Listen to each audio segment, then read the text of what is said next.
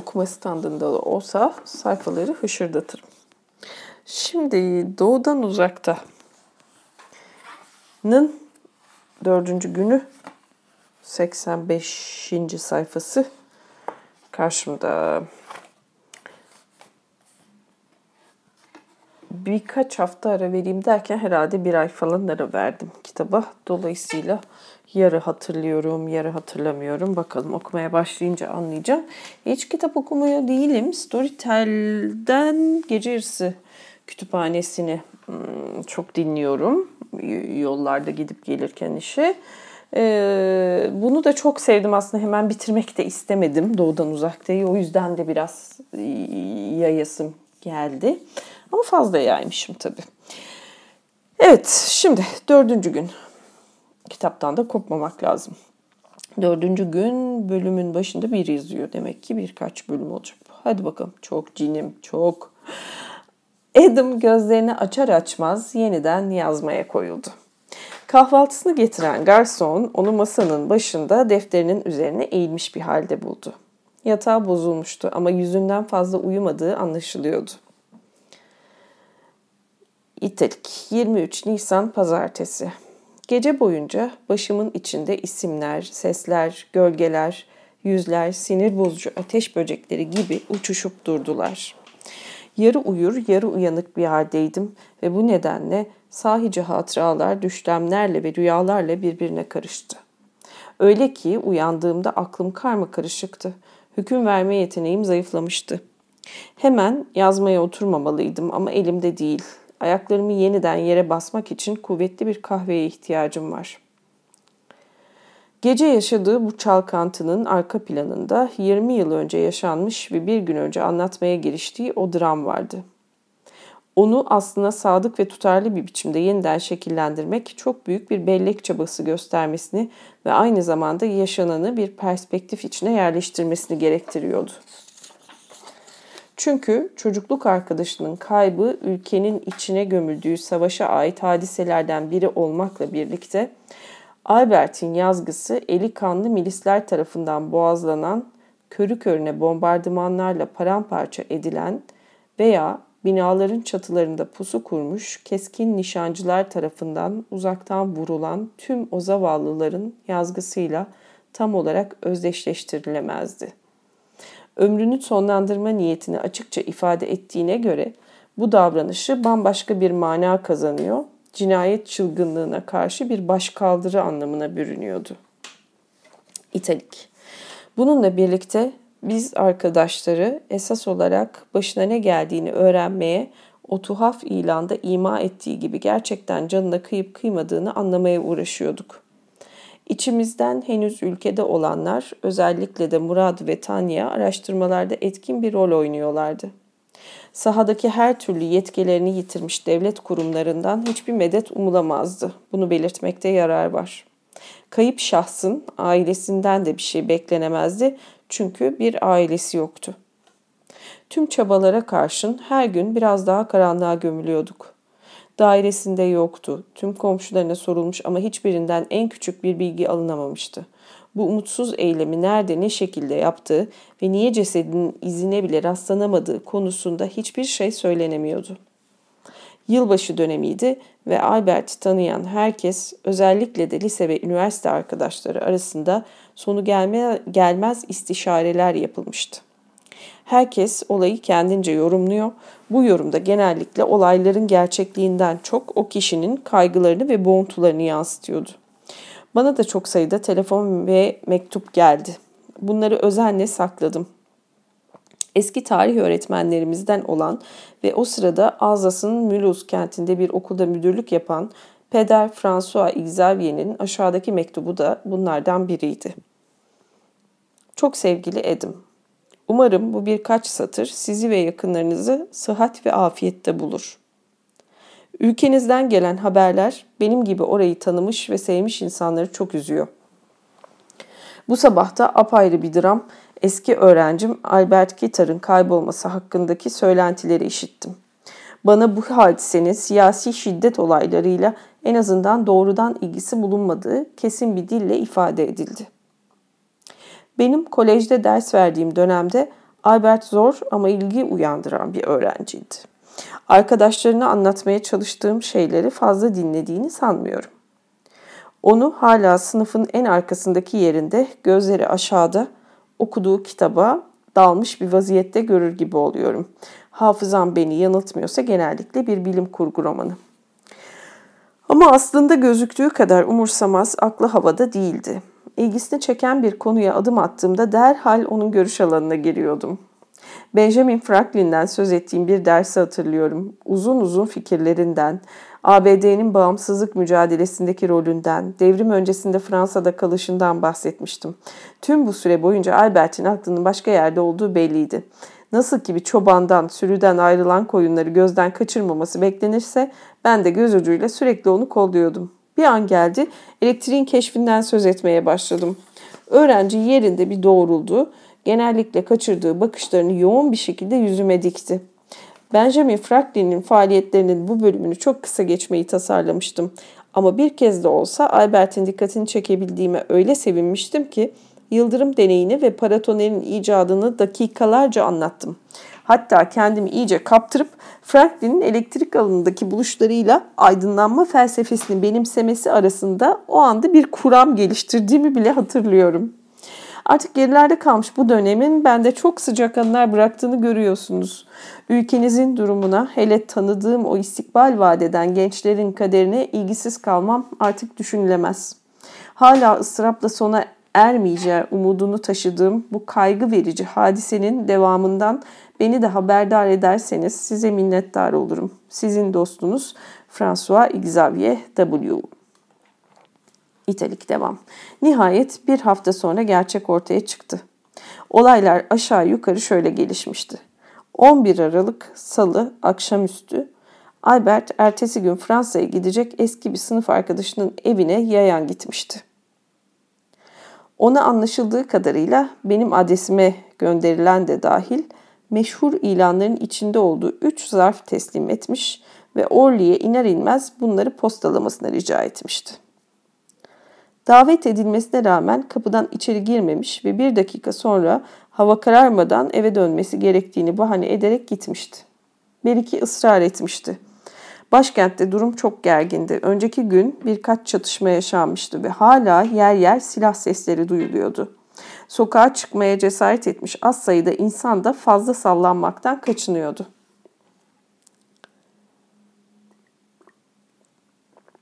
Albert dairesine kapanmayı, ortalığı biraz toplamayı, belki kendisini bulacak arkadaşları için yazdığı veda mektubuna son birkaç söz eklemeyi, çok miktarda uyku hapı içip koyu renk takım elbisesiyle kolları yanında yatağa uzanmayı planlamıştı. Sokakların emniyetli olup olmadığı umurunda bile değildi. Sadece öngördüğünü hayata geçirmek için acele ediyor ve yapacağı hareketleri teker teker aklından geçiriyordu. İki ıssız sokağın kesiştiği köşede fren yapan bir arabadan birdenbire silahlı gençler atladığında onlara bakmamıştı bile. Biraz soluna kayıp duvarın dibinden yürümekle yetinmişti. Düşüncelerine fazlasıyla daldığı için o milislerin hedeflerinin kendisi olduğunu anlamamıştı. Hayır, şahsen Albert Kitar'ı değil, yoldan geçen o isimsiz adamı hedeflemişlerdi. Bu silahlı adamlar mahalle sakinlerinden herhangi birini ele geçirmeye uğraşıyorlardı ve sokaklarda ondan başka yakalanacak yaya yoktu. Onu kaçıranlar kollarına girip arabaya doğru sürüklemiş ve araç fırtına gibi hareket etmişti. Onu korkutacaklarını düşünerek eğer bağırırsa, çırpınırsa veya kaçmaya kalkışırsa kafasına bir mermi sıkacaklarını söylüyorlardı. Bu tehditlere sanki güzel bir şaka yapılmış gibi boğuk bir kahkahayla cevap verince diğerleri ya mahallenin delisine ya da ülkenin en cesur adamına çattıklarını düşünmüşlerdi. İnlerine gelince avlarını elleri arkadan bağlı ve gözleri de bantlanmış bir halde bir garaja kapatmışlardı. Albert geri zekalı gibi gülümsemeye devam etmişti. Tıknaz bir adam gelip karşısına oturmuş ve ilk bakışta hırçın bir sesle ama aslında bir mazeret ileri sürer gibi şöyle demişti. Oğlumu kaçırdılar. Tutsak gülümsemeyi kesti, ifadesiz bir sesle cevap verdi. Umarım sağ salim geri döner. Umsan iyi edersin dedi öteki. Eğer oğlum geri dönmezse ben de senin canını alacağım. Albert kendi canının umurunda bile olmadığını söyledi. Hiç ipimde değil. Nasıl ipinde değilmiş? Kendi canın mı ipinde değil? Şımarıklığı kes. Aptal aptal sırıtmayı da bırak. Canın kıymetliyse oğlum geri dönsün diye duaya başlasan iyi edersin. Canım kıymetli değil diye ısrar etmişti rehine. Zindancısına elini ceketinin iç cebine sokmasını söyledi. Nüfus cüzdanı bana yolladığının aynısı bir ilan ve veda mektubunun son müsveddesi duruyordu orada. Bu müsvedde anlamı çok açık cümleler, bu müsvedde de anlamı çok açık cümleler vardı. Bu mesajı bulduğunuzda ben yapmaya karar verdiğim şeyi yapmış olacağım. Hiçbiriniz ölümümden kendini sorumlu saymasın. Hiç kimse biraz daha erken müdahale etseydim engel olabilirdim diye düşünmesin. Dün alınmış bir karar değil bu. Uzun süredir iş işten geçti zaten. Adam hiç acele etmeden okudu. Zaman zaman dudaklarını kıpırdatarak bir daha okudu. Sonra okuduklarına inanmamış bir halde sordu. Yani sen evine kendini öldürmek için dönüyordun öyle mi? Albert başıyla doğruladı.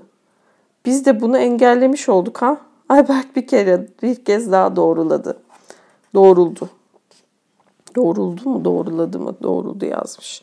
Kısa bir sessizlik. Sonra adam katıla katıla gülmeye başladı. Kahkahaların sonu gelmiyordu. Birkaç saniye sonra rehine de ellerini bağlayan iplere ve gözündeki banda rağmen başı arkaya devrilmiş bir halde ona katıldı. Kendini ilk toparlayıp ciddileşen zindancı oldu ve bir sorgucu edasıyla ama düşmanlık içermeyen bir sesle sordu. Niye? Bir dakika önce rehinesini gözünü kırpmadan öldürmekle tehdit eden adamın düzgün giyimli, akıl sağlığı yerinde olduğu gözüken bu genç adamın kendi canına kıymaya hazırlandığı düşüncesiyle sarsılmış bir hali vardı. Niye? Albert içini dökmekten hoşlanan biri değildi. Hele hiç tanımadığı bir adama. Ama o gün belki de onu kaçırdıkları sırada veda mektubunun cümlelerini zihninden geçirdiği için belki de her şey her şeyi hazırladıktan, mizanseni kurduktan, her şeyi şaşmaz bir mekanizma gibi ayarladıktan sonra yazgısının denetimini birdenbire elinden kaçırdığı ve bu nedenle dengesini biraz yitirdiği için belki de hayatındaki son muhatap olarak karşısında bedbaht bir zindancıyı bulduğu ve şu yeryüzündeki olayların saçmalığına uygun bir son söz fırsatı yakaladığı için konuşmaya başlamıştı. Hayır, laflar ağzından sel gibi boşanmamış veya günah çıkarmamıştı. Zaten Albert kendisini intiharın eşiğine sürükleyen o ışık geçirmez dalgaları kelimelerle aydınlatamazdı.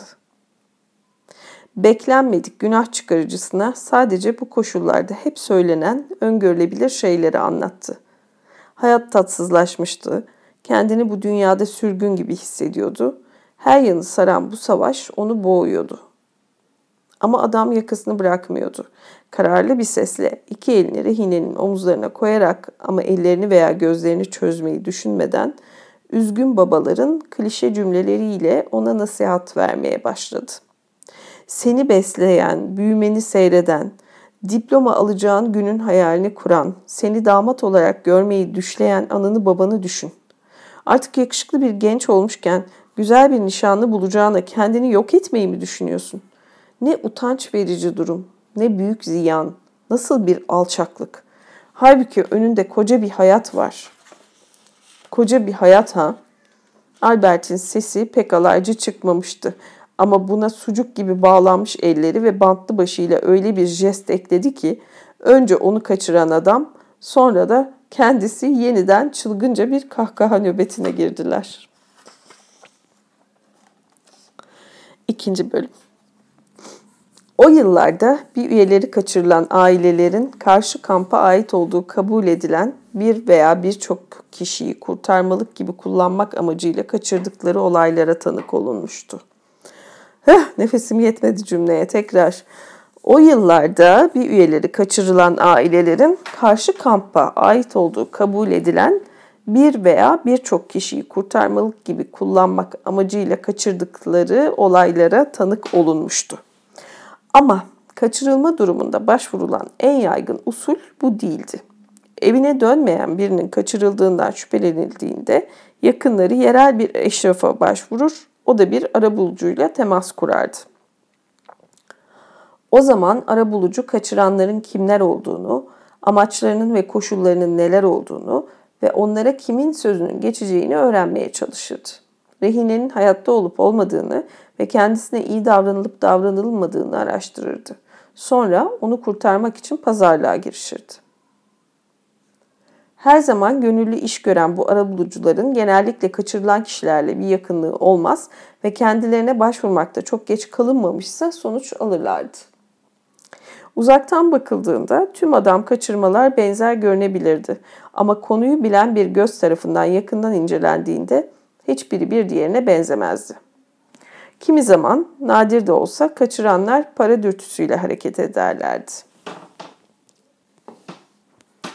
Uzaktan bakıldığında tüm adam kaçırmalar benzer görünebilir. Aa bunu okudum. Bir ara verdiğim ortaya çıktı. Hiçbiri bir diğerine benzemezdi. Ha, pardon. Genellikle zengin birisi kaçırılır ve ailesinden fidye istenirdi. Bu suçun alçakça diye nitelenmesi adettendi. Diğer suçların belli bir asaleti olduğunu düşündürdüğü için biraz edepsizce bir nitelemeydi bu. Örneğin masumların siyasal veya dinsel nedenlerle katledilmesi karşı taraftan para koparmayı amaçlamadığı bahanesiyle alçaklık sayılmayacak mıydı? Örneğin bir adamı kaçırıp işkence edip öldürüp sonra da cesedini sokağa atmak suçu şiddeti tırmandırma ya da karşı tarafı yıldırma stratejisinin parçası olduğunda alçaklık diye nitelenmeyi hak etmez mi? Böyle bir müsamahanın kendisi hoş görülemez ve alçaltıcı değil midir?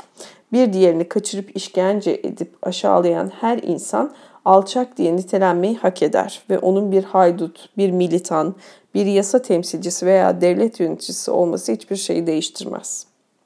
Bununla birlikte Adam'ın arkadaşının kaçırılmasının ardında anlaşıldığı kadarıyla ne siyasi sinsilik, ne bağnazlık, ne de para hırsı vardı. İtalik Albert'i garajında tutan adam ilk bakışta rehine alma işiyle uğraşan birine hiç benzemiyordu. Barış zamanında asla bir suç işlemiş olamazdı. Hatta örnek bir yurttaş olarak yaşadığı düşünülebilirdi. Ömrünü elleri makine yağına bulanmış halde tamirhanesinde çalışmakla geçirmiş ve tek rüyası oğlunun bir gün mühendis diploması aldığını görmek olan bir oto tamircisiydi. Bu rüya 3 yıl önce gerçekleşmişti. Bu önemli olayı kutlamak için genç mezuna büyük ve yepyeni bir Amerikan arabası hediye etmişti. Böylece oğlu işe alındığı şehrin diğer tarafındaki firmanın önüne arabasını gururla park edebilecekti. Baba ise hayatı boyunca kendi elleriyle tamir ettiği arabaları kullanmıştı. Güzel otomobil bir Aralık sabahı Albert'in yaşadığı eve yakın bir sokakta bulunmuştu. İçinde kimse yoktu. Daha kaçıranların kimliği belirlenmeden tamircinin akrabaları olan milisler suçun işlendiği mahalleden birini kaçırmaya yönelmişler ve yolda karşılarına ilk çıkan adamı almışlardı. Hesaplarına göre dostumuzun yakınları da bu iğrenç oyunun kurallarına uyarak arabulucularla temas kuracak ve her şey bir değiş tokuşla sonlanırken rehineler kendi ailelerine kavuşacaklardı.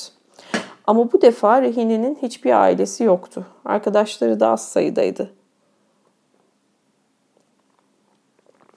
Üstelik bu arkadaşların da böyle bir usule başvurmaları için hiçbir neden yoktu. Albert'in kendi canına kıymaya karar verdiğinin yazılı kanıtı ellerinde dururken onun kaçırıldığı nereden akıllarına gelecekti?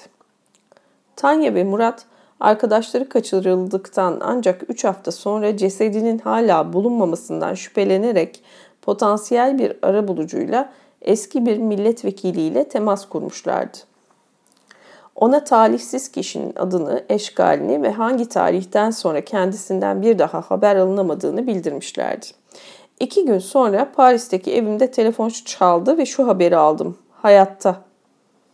Murat bunu en küçük bir heyecan belirtisi göstermeden söylemişti. Bu kadar beklenmedik bir haber böyle müjdelenmezdi. İçimin rahatladığını bile hissedemedim. Bu nedenle kuşku dolu bir sesle ve sadece ardından gelecek ikinci cümleyi duyabilmek için ama dedim. Ama oğlu kaçırılan bir oto tamircisi tarafından rehin alınmış. Değiş tokuş yapmak için mi? Evet öyle. Ama adamın oğlu ölmüş. Aman tanrım. Şimdilik baba hala oğlunun hayatta olabileceğine inanıyor. Bir değiş tokuş yapabileceğini umuyor. Telefonun iki ucunda uzun bir sessizlik oldu. Karşılıklı olarak uzun ve gürültülü iç çekişler duyuldu. Murat'la ben adamın gerçeği öğrendiği takdirde nasıl bir tepki gösterebileceğini düşünmüştük. Neden sonra herkesçe malum bir gerçeği söyledim. Arkadaşımızın daha önce serbest bırakılması lazım. Pazarlıklar sürüyor. Umalım da çok geç olmadan bir sonuç versinler. Yeniden uzun bir sessizlik. Peki nasıl oluyor da sen ve ben oğlunun öldüğünü biliyoruz da babanın bundan haberi yok? Adamın bu son günlerde çelişkili söylentiler duyduğunu sanıyorum, dedi Murat. O nedenle oğlunun hayatta olduğu ve geri döneceği fikrine sarılıyor. Arabulucuların bunu kullanmayı becereceklerini umuyorum. Yoksa gerçeği öğrendiği gün çılgına döner ve acısını tutsağından çıkarır. Zavallı Albert, durumun tuhaflığını düşünebiliyor musun? Kendini gizlice temiz bir şekilde gürültü koparmadan ve aşırı bir ısraba yol açmadan yok etmemeye karar veriyor.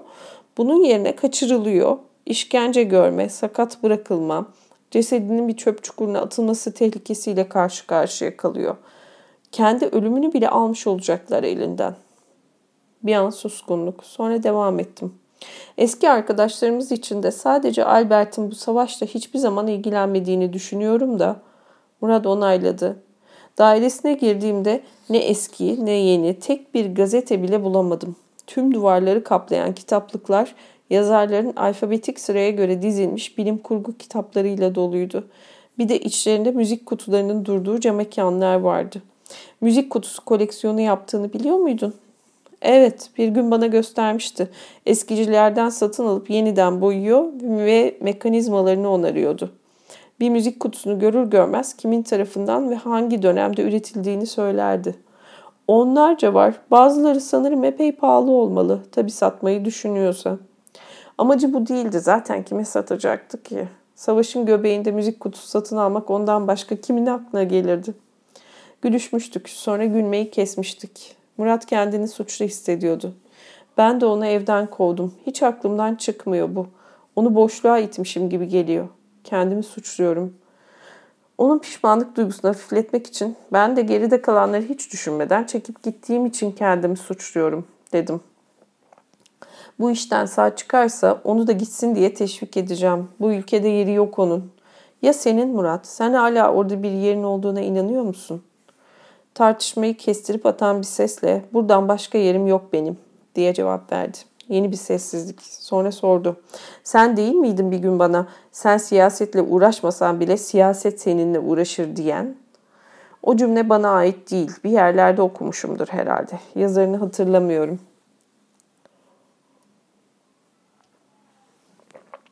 Alıntılar konusunda illiyet araştırmalarını her zaman çok ciddiye almışımdır. Gençlik arkadaşlarım bunu bilirler ve bazen eğlenmek için bana yem atarlar. Ben de sazan gibi peşine düşmekten kendimi alamazdım. Bunu kimin söylediğini bulamazsın. Eskiden araştırmanın sonucunu göz açıp kapayıncaya kadar önünüze seren mucizevi arama motorları yoktu. Tek seçenek kütüphanemde birçok rafı işgal eden ve etmeye de devam eden sayısız alıntı derlemesini karıştırıp durmaktı. En sonunda bir cevap bulurdum ama o da genellikle yeterince inandırıcı olmazdı. Genel kural olarak hiçbir meşhur söz atfedildiği kişi tarafından aynen öyle söylenmemişti. Ilius Caesar Brutus'e hiçbir zaman sen de mi Brutus dememişti. 4. Henry asla Paris içinde bir pazar ayiline katlanılır dememişti. Bunu hiç kuşkusuz düşünmüş olmasına rağmen. Torunu 14. Louis asla devlet benim dememişti. Murad'ın hatırlattığı Murad'ın hatırlattığı cümleye gelince Murad'ın hatırlattığı cümleye gelince onun aslında şu şekilde ifade edildiğini çok geçmeden keşfetmiştim. Dikkat edin, siz siyasetle uğraşmazsanız siyaset sizinle uğraşır. Kaynaklara göre Fransız devrimi ile çağdaş iki farklı yazara atfedilmişti. Biri Roye Collard, diğeri başrahip CAS'ti. Zaten cümlenin aslı Murad'ın aklında kalandan çok daha yerinde. Sen siyasetle uğraşmasan bile değil, siz siyasetle uğraşmasan, uğraşmazsanız der. Başka bir ifadeyle siyasetin herkesi, hatta onunla ilgilenmeyenleri bile etkilediği gibi bir malumu ilan etmek değildir söz konusu olan. Yazar siyasi çalkantıların öncelikli olarak siyasetle uğraşmayanları etkilediğini söyler. Bundan daha doğru bir şey olamaz. Albert bu iğrenç savaşta ilgilenmemesine rağmen değil, ilgilenmediği için kaçırılmıştı. Bir çelişki mi bu? Sadece görünüşte.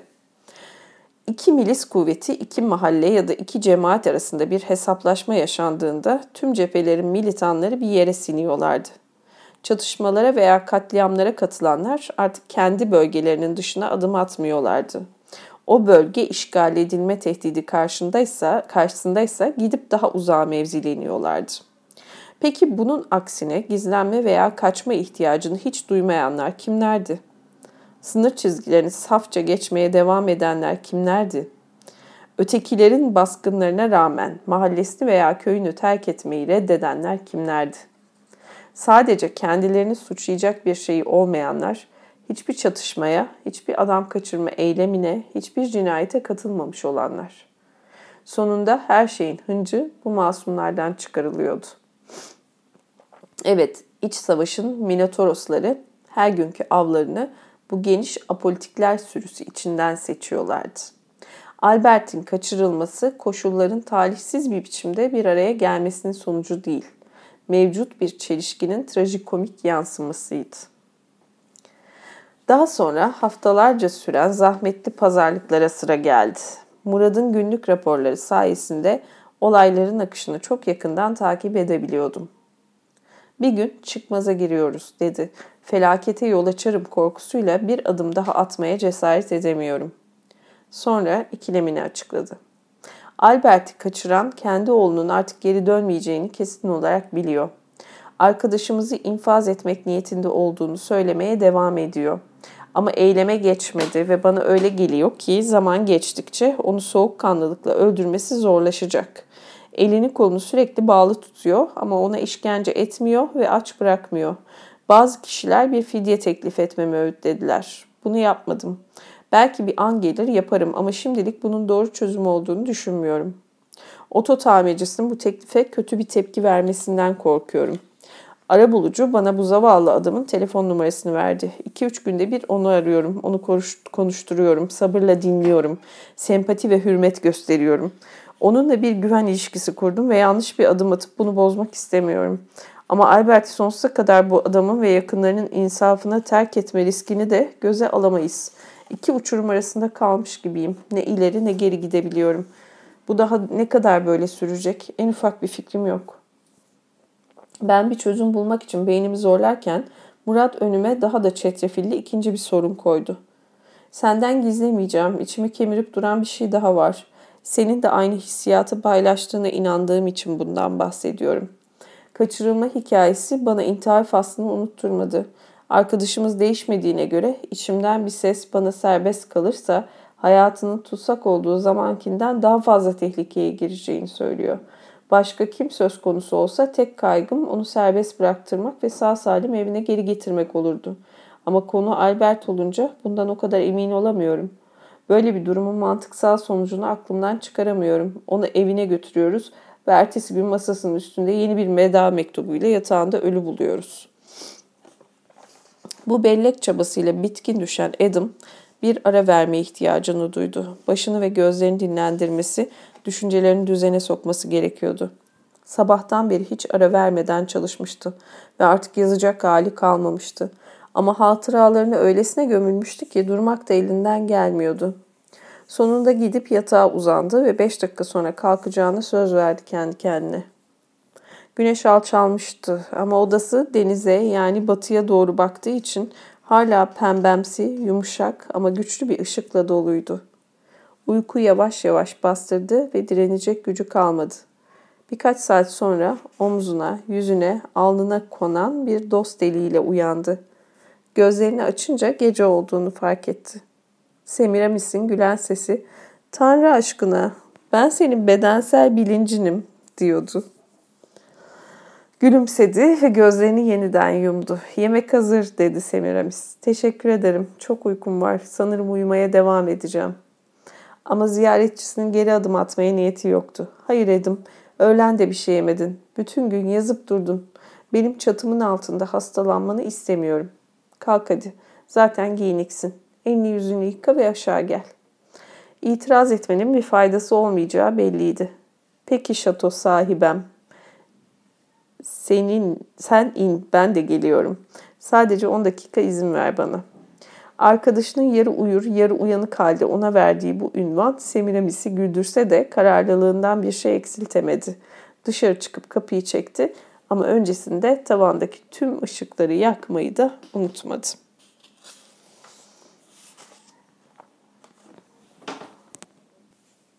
Üçüncü bölüm. Devam. Sofra kurulmuştu. Yemeklerin üzerleri soğumasınlar diye ters çevrilmiş tabaklarla örtülmüştü.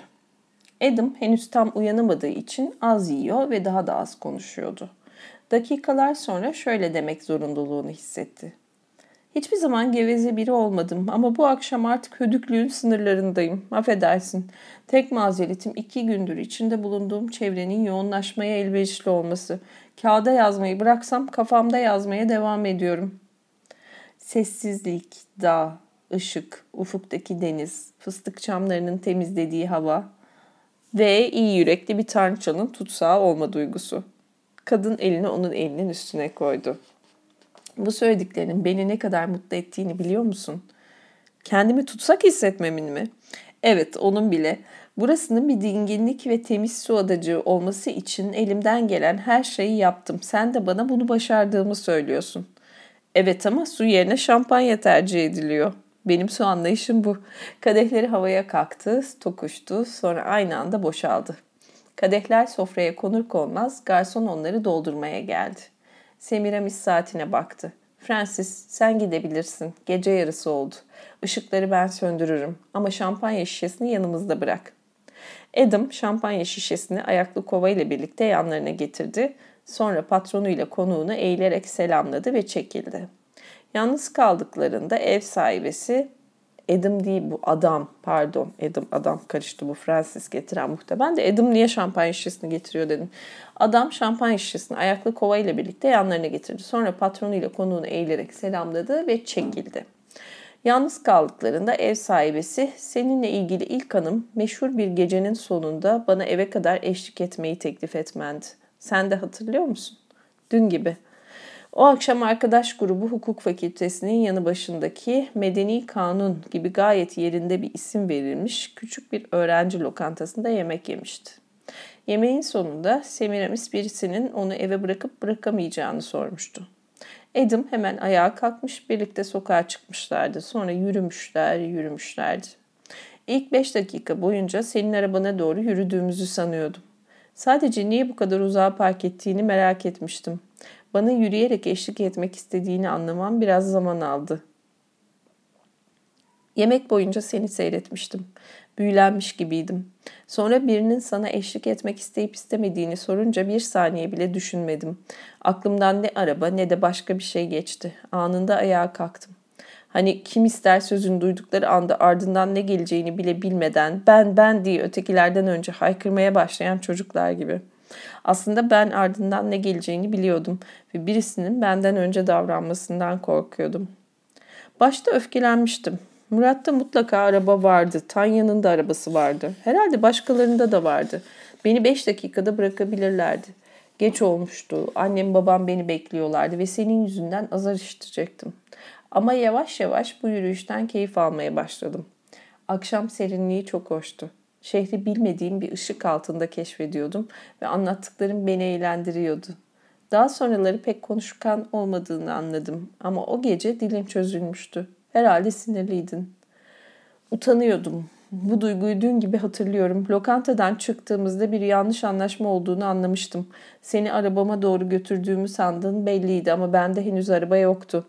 Ne yapmalıydım? Senden özür dileyip motorize birini yakalamak için geri mi koşmalıydım? Bunu yapsam küçük düşecektim.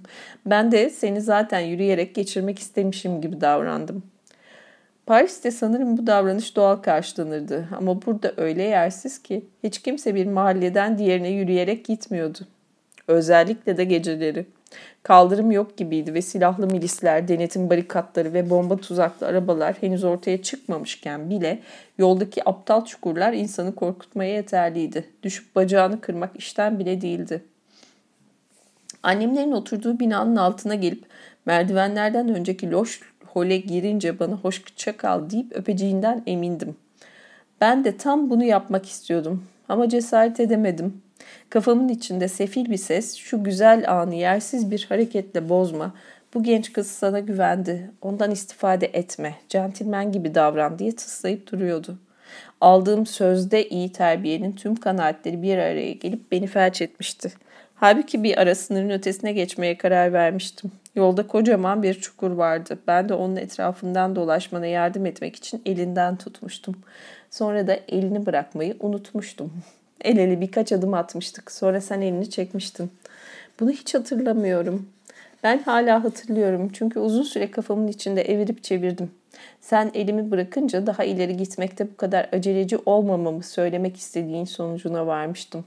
Bunu örtülü bir şekilde beni örselemeden, incitmeden yapmıştın ama ben mesajı almıştım. Eğer öyle düşündüysen yanılmışsın.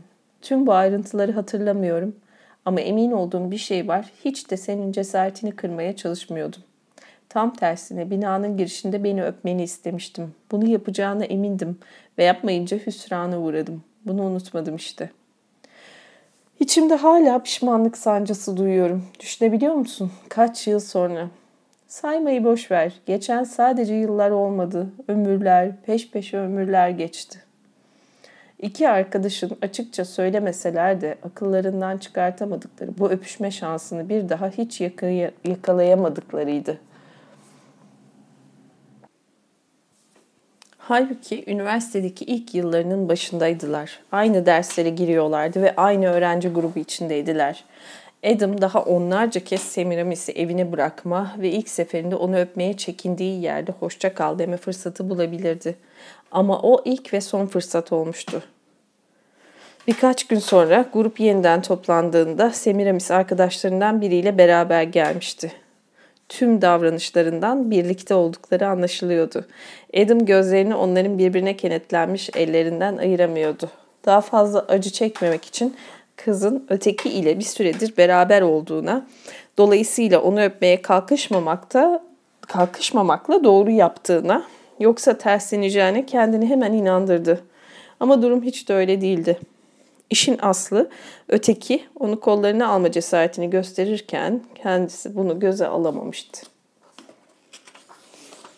Aradan yıllar ve onca peş peşe ömür geçtikten sonra bile Adam hala pişmanlık çekiyor, utanıyordu. Bu yüzden biraz şato sahibesinden özür dilemek, biraz da kendini avutmak için şöyle dedi. Her zaman beni felç eden bir utangaçlığım olmuştu. Yaşım ve eğitimim ilerledikçe bunu örtmeyi başarsam bile hiçbir zaman içimden söküp atmayı beceremedim.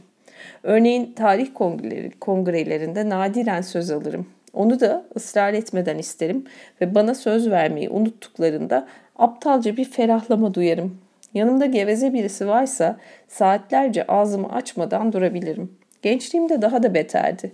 Küçük düşme ve rezil olma korkusuyla sürekli donup kalırdım. Ve bu güven eksikliğinin aşırı gururlu bir duruş olduğuna kendimi ikna etmeye uğraşırdım. Kimseden bir şey istemememin nedeni bana hayır denmesine katlanamayışımdı. Böyle bir riske gireceğime geri durmayı yeğlerdim. Semiramis üzünlü bir gülümsemeyle Demek beni öpmekten de böyle geri durdun diye duruma açıklık getirdi. Evet öyle dedi Adam aynı gülümsemeyle. Ve ömrümün sonuna dek bunun pişmanlığını duyacağım. Yürekten ama sessiz bir şekilde güldüler.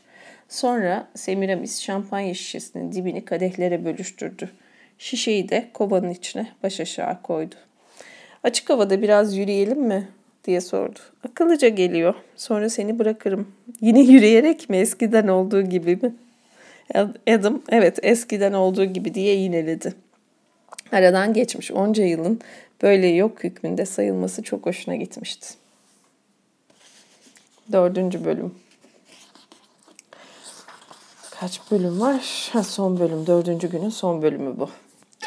Semiramis kendi adını taşıyan otelde kalmıyordu. En azından ana binada değildi. Birkaç adım ilerideki etrafı gür ağaçlarla çevrili bir evde yaşıyordu. Bu birkaç metre beni koruyor. Yoksa ne zaman bir rezervasyon, bir iptal veya su sızıntısı olsa kapımı çalarlardı.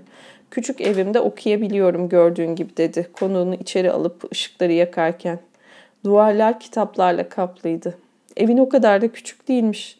Hepsi bu kadar. Burası kütüphanem, yukarıda da odam, banyo ve bir veranda var.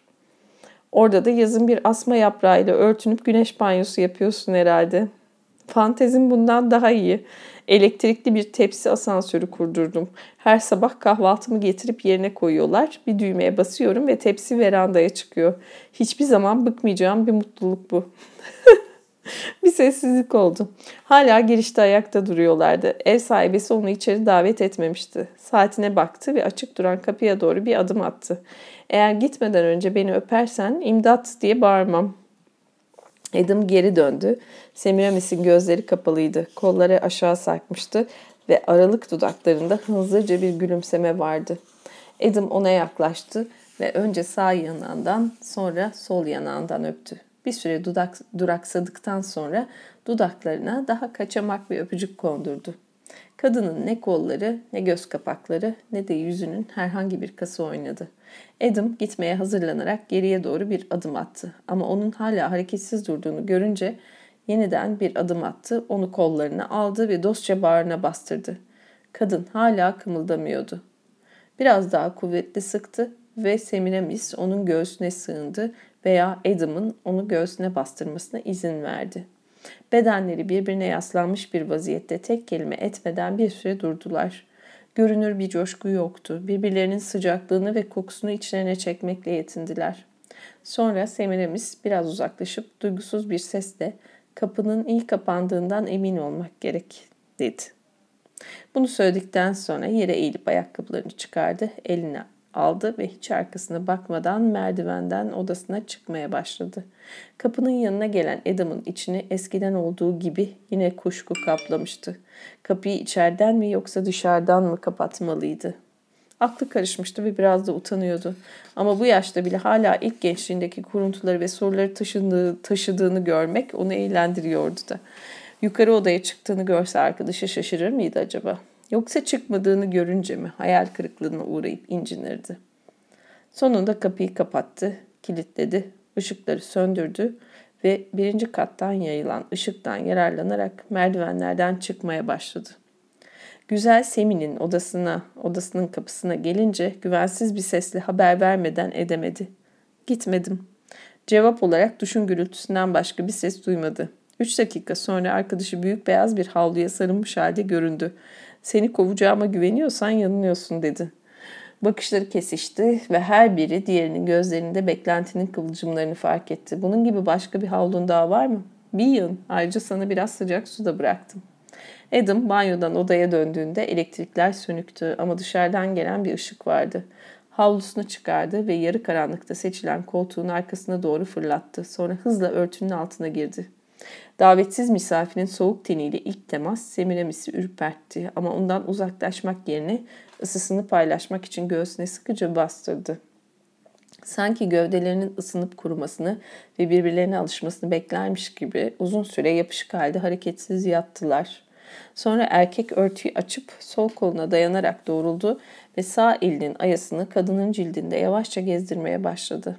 Önce omuzlarını, sonra alnını, sonra yeniden omuzlarını, kalçalarını, göğüslerini tatlı tatlı sabırla topografik bir röleve çıkarır gibi titizlikle okşuyordu. Görevini aksatmadan sürdürürken çok kısık bir sesle mırıldanıyordu. Vakit ayırıp bedenin engebelerini tek tek dolaşmak. Tepeler, ovalar, koruluklar, vadiler. Semiramis kımıldamıyordu. Gözlerini yumuş, tenini keşfeden, yeniden şekillendiren ve ona saygılarını sunan dost eli tüm dikkati ve duyularıyla izliyor gibiydi. Sonra Adam onun üzerine eğildi ve el ayısıyla düzleştirdiği yüzeylerde dudaklarını gezdirmeye başladı.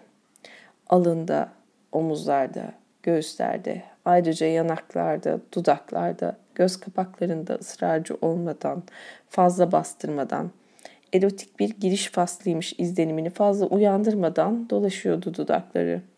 Özenle, ciddiyetle, ölçülü bir şekilde sanki ikinci bir öleve çıkarıyor, soluğuna fısıldadığı sözler eşlik ediyor. Arkadaşı bunları açık seçik işitmese de ne dediğini anlıyordu.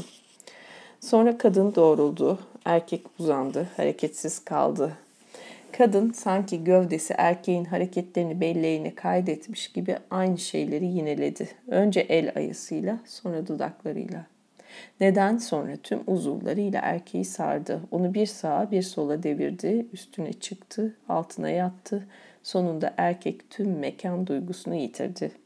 Hem örtüsünden hem yastıklarından soyunan yatak beyaz ve çıplak bir sahadan ibaret kalmıştı. Bu sahanın üstünde bedenleri zembereği kırılmış bir saatin iğneleri gibi her yöne dönüyordu. Gecenin kısa sürmesini, hızla sonuçlanmasını ikisi de istemiyordu. Tam tersine sanki maziden öç almak istermiş gibi gelecek aldatmacadan başka bir şey değilmiş gibi ikisinin önünde bir tek gece tüm ömürleri boyunca sadece bir tek gece o gece varmış gibi aşk gecelerinin uzayıp gitmesini arzuluyorlardı. Güneşi mümkün olduğunca geç doğurmak onlara düşüyordu. Şevk ile sebat arasındaki doğru ölçüyü tutturmak onlara düşüyordu. Gecenin bir vakti Adam sevgilisinin alnını ve omuzlarını okşamaya devam ederken sormaktan kendini alamadı. Seni zemin katta öptüğümde bana sarılmadın bile. Öyle kas katı, öyle hareketsizdin ki acaba gitsem daha mı iyi olacak diye düşündüm. Ben de tam bunu istemiştim. Gitmemi mi istemiştin? Hayır aptal dedi Semiramis. Ama bu soruyu kendine sormanı ve kararı kendin vermeni istedim. Gitmem riskinde göze aldın demek. Evet aldım. Gitseydin senden nefret ederdim ve kendime de kızardım. Ama ben yeterince ileri gitmiştim zaten. İleri mi gitmiştin? Seni gecenin bir vakti evime sürüklemiştim. İmdat istemeyeceğimi söylemiştim. Bir de elinden tutup yatağa atacak değilim herhalde. Top artık sendeydi. Beni kollarına alıp öpmek, sonra da o birkaç basamağa çıkıp odama girmek isteyip istemediğine karar vermesi gereken sendin. Ya da vaktiyle yaptığın gibi kaçıp gitmeyi de tercih edebilirdin. Adam vaktiyle yaptığım gibi diye gülümseyerek ve sevgilisinin sesini taklit etmeye uğraşarak yineledi. Bu kez birbirlerine daha büyük bir sevgiyle sarıldılar ve bedenlerini yeni bir ateş dalgası kapladı. Susuzluklarını gidermiş ve bitkin düşmüş bir halde uykuya daldıklarında gökyüzü aydınlanmaya başlamıştı. Gece şafak sökene dek ikisine sadece onlara ait olmuştu. Dördüncü günün sonu 111. sayfa ve nokta.